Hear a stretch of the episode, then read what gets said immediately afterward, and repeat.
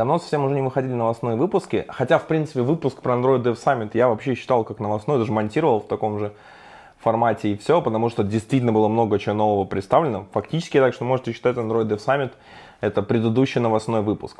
Но Конечно же, я не оставляю мир технологий, много зачем следил, много чего насобиралось интересного. И сегодня я вам об этом расскажу и поделюсь своими мнениями. Так что заваривайте себе какой-нибудь горячий напиток, как это уже сделал я. И давайте разбираться, что же было такого интересного за это время. А пока вы делаете себе горячий напиток, хочу напомнить вам, что генеральный партнер Android Broadcast это команда инженеров Avito Tech, которые делают классные штуки. Ну, конечно же, всегда шарят своим опытом. И, наверное, одни из самых прошаренных ребят в РУ-регионе про то, как собирать огромные проекты, ускорять сборки и делать это классно. Можете, кстати, много об этом почитать на их сайтике, ссылочку вы найдете в описании.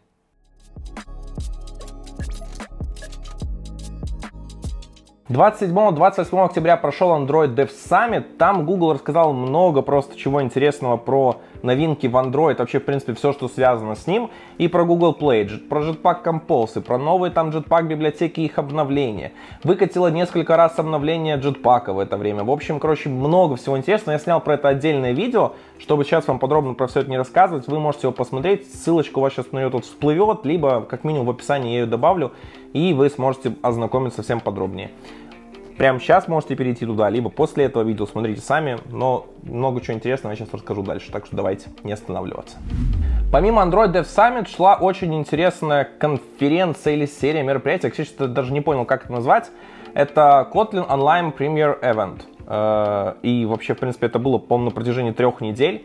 Э, ребята провели Keynote, что там интересного было на Keynote? Ну, нам рассказали, что нас скоро ждет новый компилятор Kotlin K2, который там по всем фронтам ускорит. Э, рассказали про то, что Cardano стала поддерживать Kotlin и полностью бесплатно будет для Kotlin. Э, рассказали про то, что Compose мультиплатформ, который сейчас готовит с поддержкой Android, Desktop и веба, до конца этого года выйдет стейбл, уже есть его бета.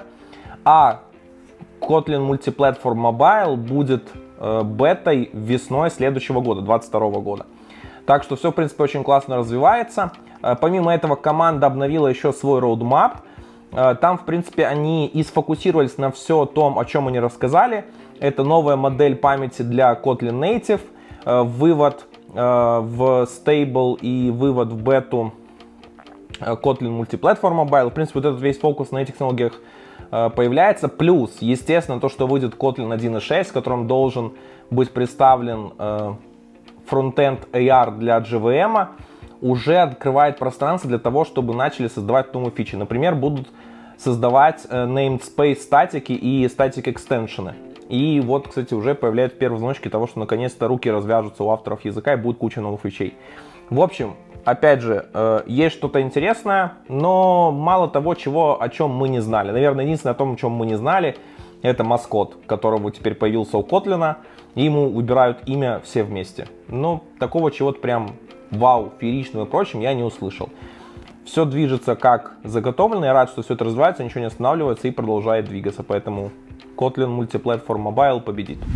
Facebook также провела свою презентацию, где представили ребрендинг. То есть теперь вся большая корпорация ну, будет называться не Facebook, а будет называться Meta. Фейсбуком останется только социальная сеточка, и в принципе они рассказали, что теперь их фокус будет лежать на виртуальную вселенную, э, вот, что там как раз-то вписываются их окулусы, которые делают виртуальные шлемы. В принципе, все, все не хотят нас перевести в виртуальную реальность, чтобы мы не видели текущего мира и сидели все там. А, переименование, я не знаю, честно, на самом деле, эм, какой понесло смысл, но акции компании вскочили. То есть акции компании там подросли, по-моему, на несколько пунктов. И как бы это уже о чем-то говорит.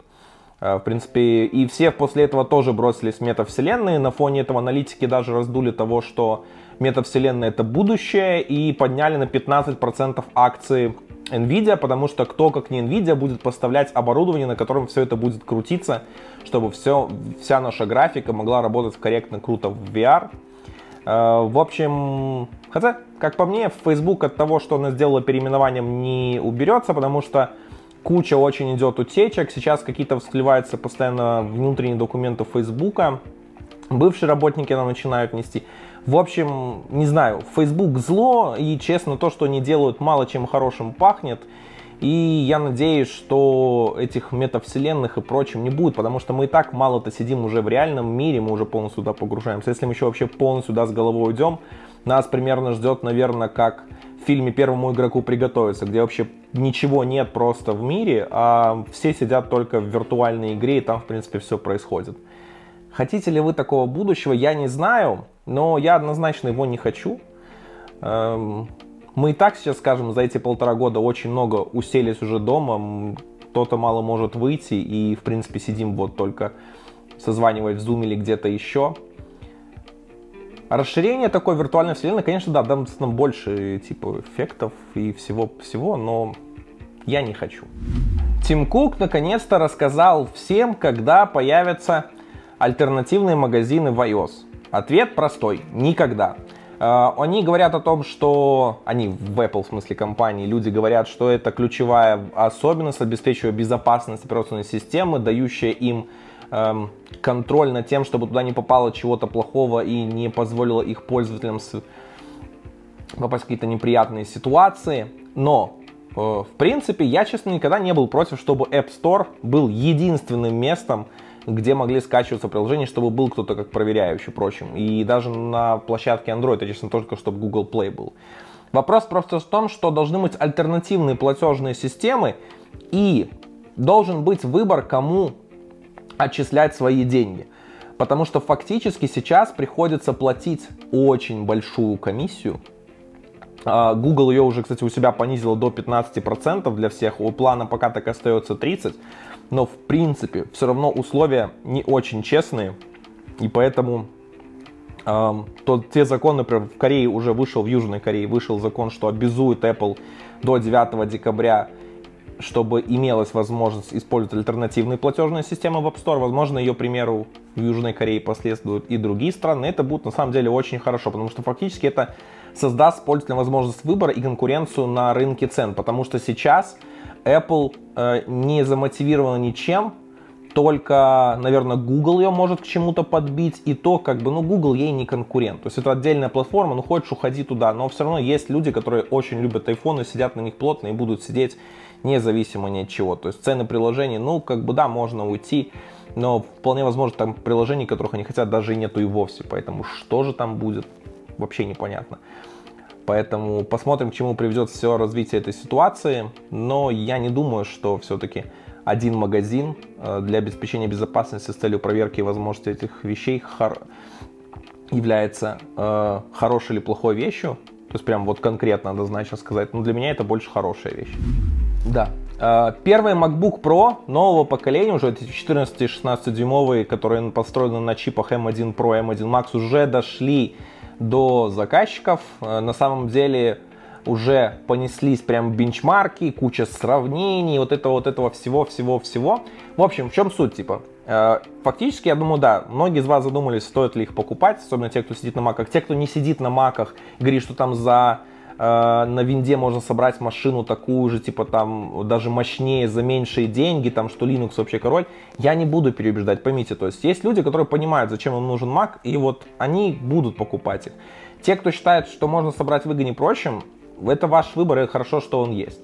Так вот, первые тесты производительности показывают о том, что M1 Pro и M1 Max фактически те же самые процессоры, которые э, есть уже на рынке, то есть M1, просто в них другой баланс ядер. Фактически, если у нас в M1 базовом, то есть самом, у нас стоит 4 производительных ядра, 4 энергоэффективных, то тут у нас комбинация может быть либо 6 плюс 2, либо 8 плюс 2.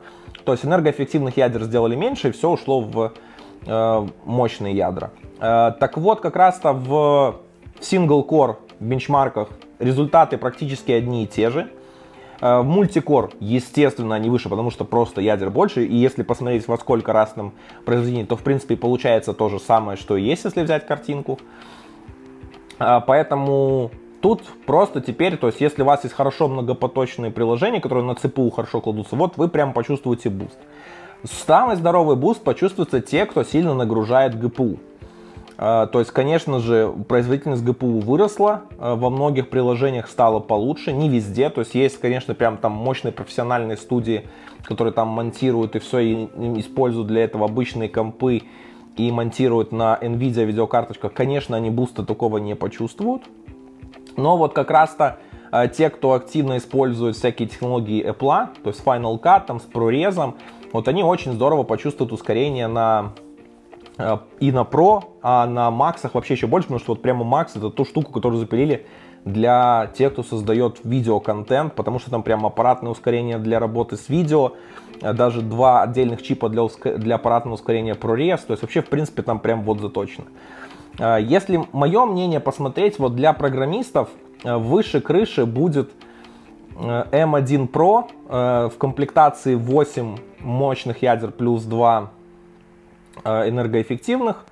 Э, также важным аспектом там будет в том, что память, вот уже тут интересный аспект. Я смотрел, э, конечно, для себя бы, например, я бы брал ноут с запасом, например, потому что я понимаю, что MacBook, вообще, в принципе, Mac это та техника, которая спокойно прослужит лет 5-7 в плане актуальности, мощности и прочего. И вот тут я не знал, что брать, 16 гигабайт или 32. И как раз-то Pro есть в 32, а, и M1 Max, но они начинаются от 32. И вот я не могу пока решиться понять вот даже что советовать и что потом может в будущем самому себе приобрести, потому что я не видел сравнения M1 Pro в комплектации 32 гига и M1 Max в комплектации 32 э, гига. Разница в том, что э, на M1 Pro могут поставить только 2, 2 чипа памяти. Фактически поэтому и связано, что они ставят только либо 16, либо 32, потому что они ставят либо по 8, либо по 16 чипы. Э, в M1 Max 4, 4 ставят модуля памяти, поэтому там связано, что ставят 32 или 64, то есть 4 по 8 или 4 по 16. И вот тут как раз-то непонятно, потому что Apple заявляет, что пропускная способность памяти на M1 Max 400 гигабит, а на M1 Pro до 200. Но э, как раз когда я начал задаваться этим вопросом, я нашел статейку, где люди пытались разогнать, выжать вообще память, и максимум, что они смогли из M1 Max выжать 234, по-моему, гигабита, или 240, в общем, близко не получали тех заявленных цифр. Э, почему я вообще, в принципе, такой сделал упор на память? Да потому что как раз-то из-за такой компоновки чипа, из-за того, что у них унифицированная память, такой доступ быстрый к памяти, потому что они рядом, не нужен никакой мост, ничего, не через какой-то чипсет, не происходит взаимодействие прочим. Это как раз-то есть одна из важных вещей, почему M1 такой быстрый потому что он может очень мгновенно общаться с памятью, помещать то, что доставать. А видеопамять вообще огромный простор. То есть ни, ни на одной видеокарте такой внешней у вас не будет столько памяти там заложено. Там максимум 16 может гигов, может 24 есть какие-то комбинации. Но представьте, 64 гига для видеопамяти открыто. И это, в принципе, огромнейшие возможности. А, поэтому, как минимум, если вам не нужно будет ничего работать с видео, вы, в принципе, так не переживаете, то берите себе смело M1 э, Pro комплектацию, только берите 8 плюс 2, потому что 6 плюс 2 это не такой будет сильный буст, и вам на 8 плюс 2 дольше намного хватит. А, и вот задумайтесь о количестве памяти. SSD, кстати, может компенсировать все э, недостатки того, что будет у вас заканчиваться память оперативно, потому что тогда, естественно, что-то переходит в своп, а там память стоит, которая э, со скоростью SSD 7, э, 7 гигабайт в секунду, просто мгновенно вообще, то есть там прям вас, вы не так сильно почувствуете просадку. Поэтому не переживайте, смотрите, потому что память в новых маках стоит баснословные деньги. Апгрейд, сверху добавить 16 э, гигов памяти стоит 40 тысяч российских рублей. Но это в официальном магазине, поэтому типа... Apple, конечно, открыла себе огромную нишу для заработка денег. В Telegram скоро появится реклама. Да, я думаю, многие из вас уже могли видеть, как появлялась тестовая реклама э, в, от Павла Дурова там с предложением пойти в контест или прочим что-то еще, или вообще просто такая тестовая плашка. Выглядит это, конечно, типа очень выбивающийся стиль канала. Э, было очень, скажем так, неприятно видеть ее у себя.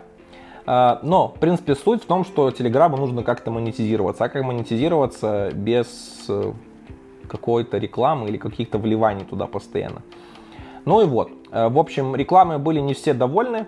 Э, Еще самое интересное, что чтобы размещать, начать там рекламу, есть одно интересное требование от Павла Дурова. Первое, что вы должны иметь миллионный бюджет на рекламу, не меньше миллионного бюджета на рекламу, плюс миллион долларов депозит.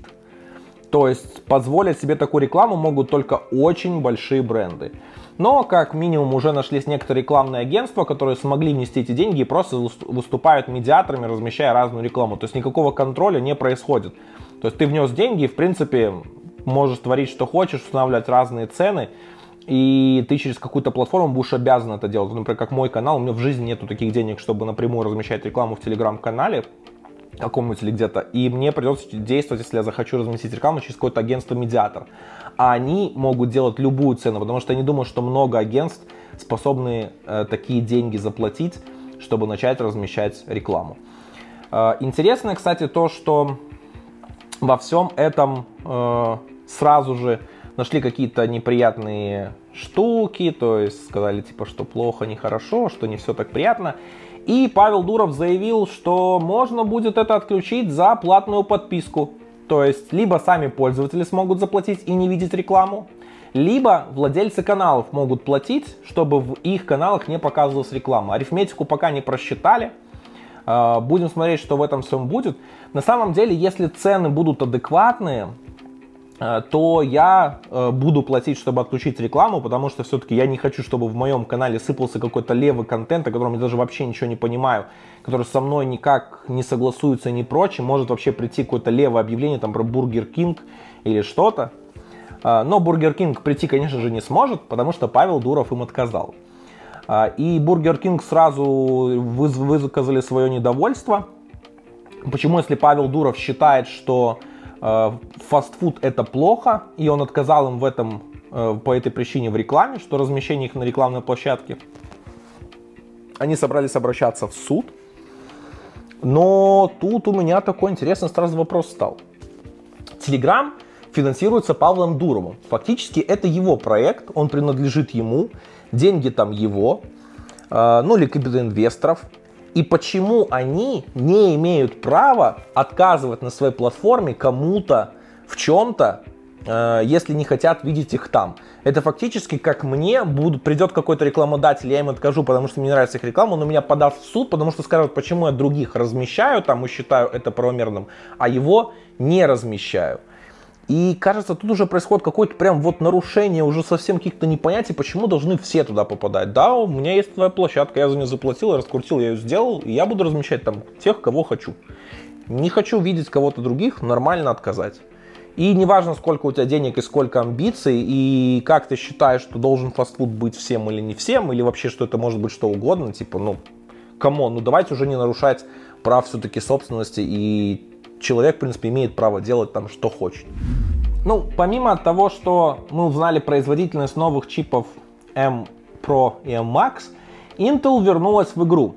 Intel 4 ноября запустила свою новую линейку процессоров Intel Core 12 поколения с новой архитектурой.